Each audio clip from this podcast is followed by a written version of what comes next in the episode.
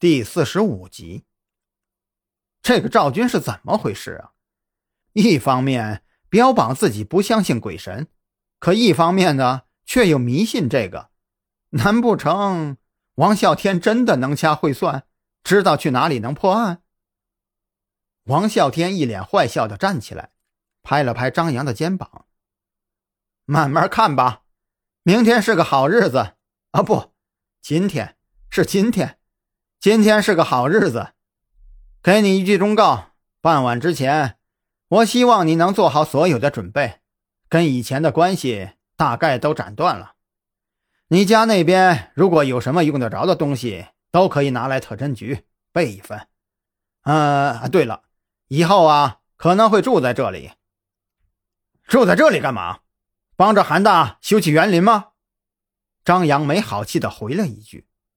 但是接下来赵军和王啸天的表情却都有些尴尬，这让张扬马上嗅到了阴谋的味道。这里有你们住就好了，我还是回家住吧。哎哎，我说偶尔帮着看看木头，修剪修剪园林也是可以的嘛。王啸天还想挽留，我房间都给你准备好了。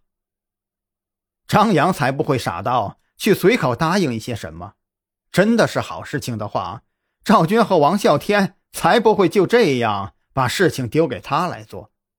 跟这些人在一起，随时都要多长一个心眼儿。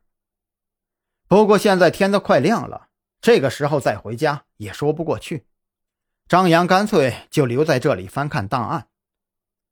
清晨六点，沉浸在案卷当中的张扬就突然被一种杀猪一样的叫声吵到了。这声音非常的凄惨，张扬确信自己听到的是王啸天的声音，这种凄厉的叫声一定不是装出来的。他精神顿时一振，左右看了看，也没有能用得顺手的武器，只得抄起扫把连忙冲了出去。院子里，王啸天正一脸痛苦地倒在地上，身体蜷缩在了一起，而在他的旁边，韩大正拎着警棍若无其事地站着。韩大，我我错了我错了还不行吗？这不局里来了新人了吗？您以后啊可别专门找我了，行不行啊？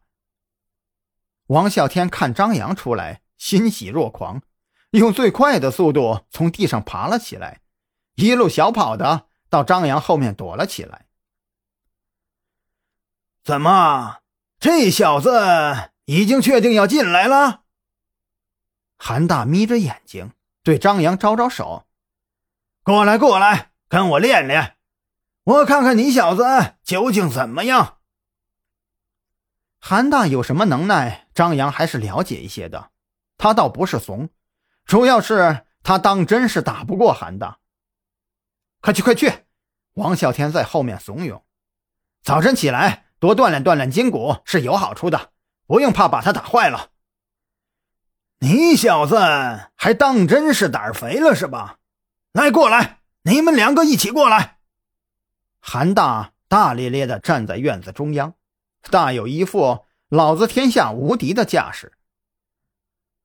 好了，都别闹了。赵军此时也睡醒了，站出来伸了个懒腰。韩大，下午啊我们这儿要来一个特别重要的队员，您总不愿意让他们两个小子一个个的鼻青脸肿的去接待新人吧？还别说，赵军这话还真管用。